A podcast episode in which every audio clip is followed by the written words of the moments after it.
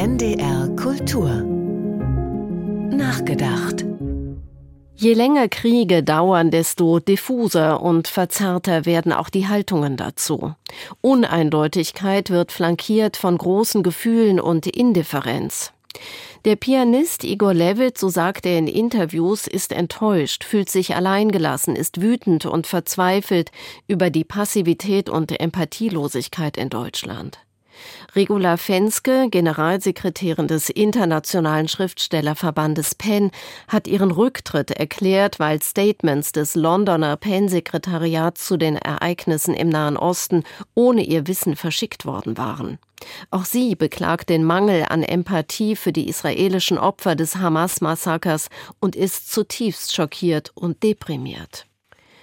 Letzte Woche erneute Unruhe bei der Documenta in Kassel. Die israelische Künstlerin, Psychoanalytikerin Bracha Lichtenberg-Ettinger, Mitglied der sechsköpfigen Findungskommission, hatte in Anbetracht des Krieges in ihrem Land um eine Verlangsamung der Arbeitsprozesse gebeten. Ein Wunsch, der ihr nicht gewährt wurde, befremdlich genug. Fall zwei. Dem indischen Kurator Ranjit Hoskote wurde eine Nähe zur anti-israelischen Kampagne B D S nachgewiesen. Er scheute die Auseinandersetzung und trat wie Lichtenberg-Ettinger zurück. Wenige Tage später schließlich kollektiver Rücktritt der noch verbliebenen Kommission.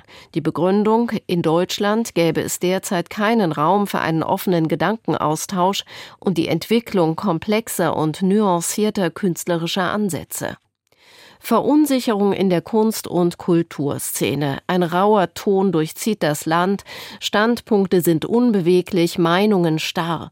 Für Gespräche, Debatten und Diskurse braucht es geschärfte und valide Argumente, die nicht dahergeplappert sind, sondern Hand und Fuß haben. Und natürlich braucht es für all das eine entsprechende Atmosphäre.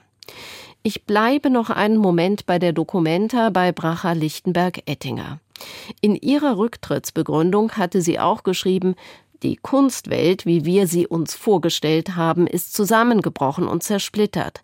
Was kann die Kunst in unseren dunklen Zeiten bringen? Damit, so verstehe ich sie, meinte sie keinesfalls, dass die Kunst in Kriegszeiten sinnentleert und sprachlos ist. Sie braucht aber Zeit, um Gedanken zu sortieren, um aus der Sprachlosigkeit des Entsetzens zu finden. Denn, so Lichtenberg-Ettinger, Künstler sind nicht dazu da, die Politik zu dekorieren. Claudia Roth sollte diesen Satz laut gehört haben, ihren Einfluss nutzen, den sie als Kulturstaatsministerin hat, und sich ihren Hausaufgaben auch in Kassel widmen. Ohne nur effektsicher mit Geldentzug zu drohen oder gar die Kunstfreiheit beschränken zu wollen. Wenn es politischem Handeln gelingt, der Kunst, der Kultur insgesamt einen Raum für Ruhe, Besonnenheit, für Kernkompetenz zu geben, dann wäre viel gewonnen.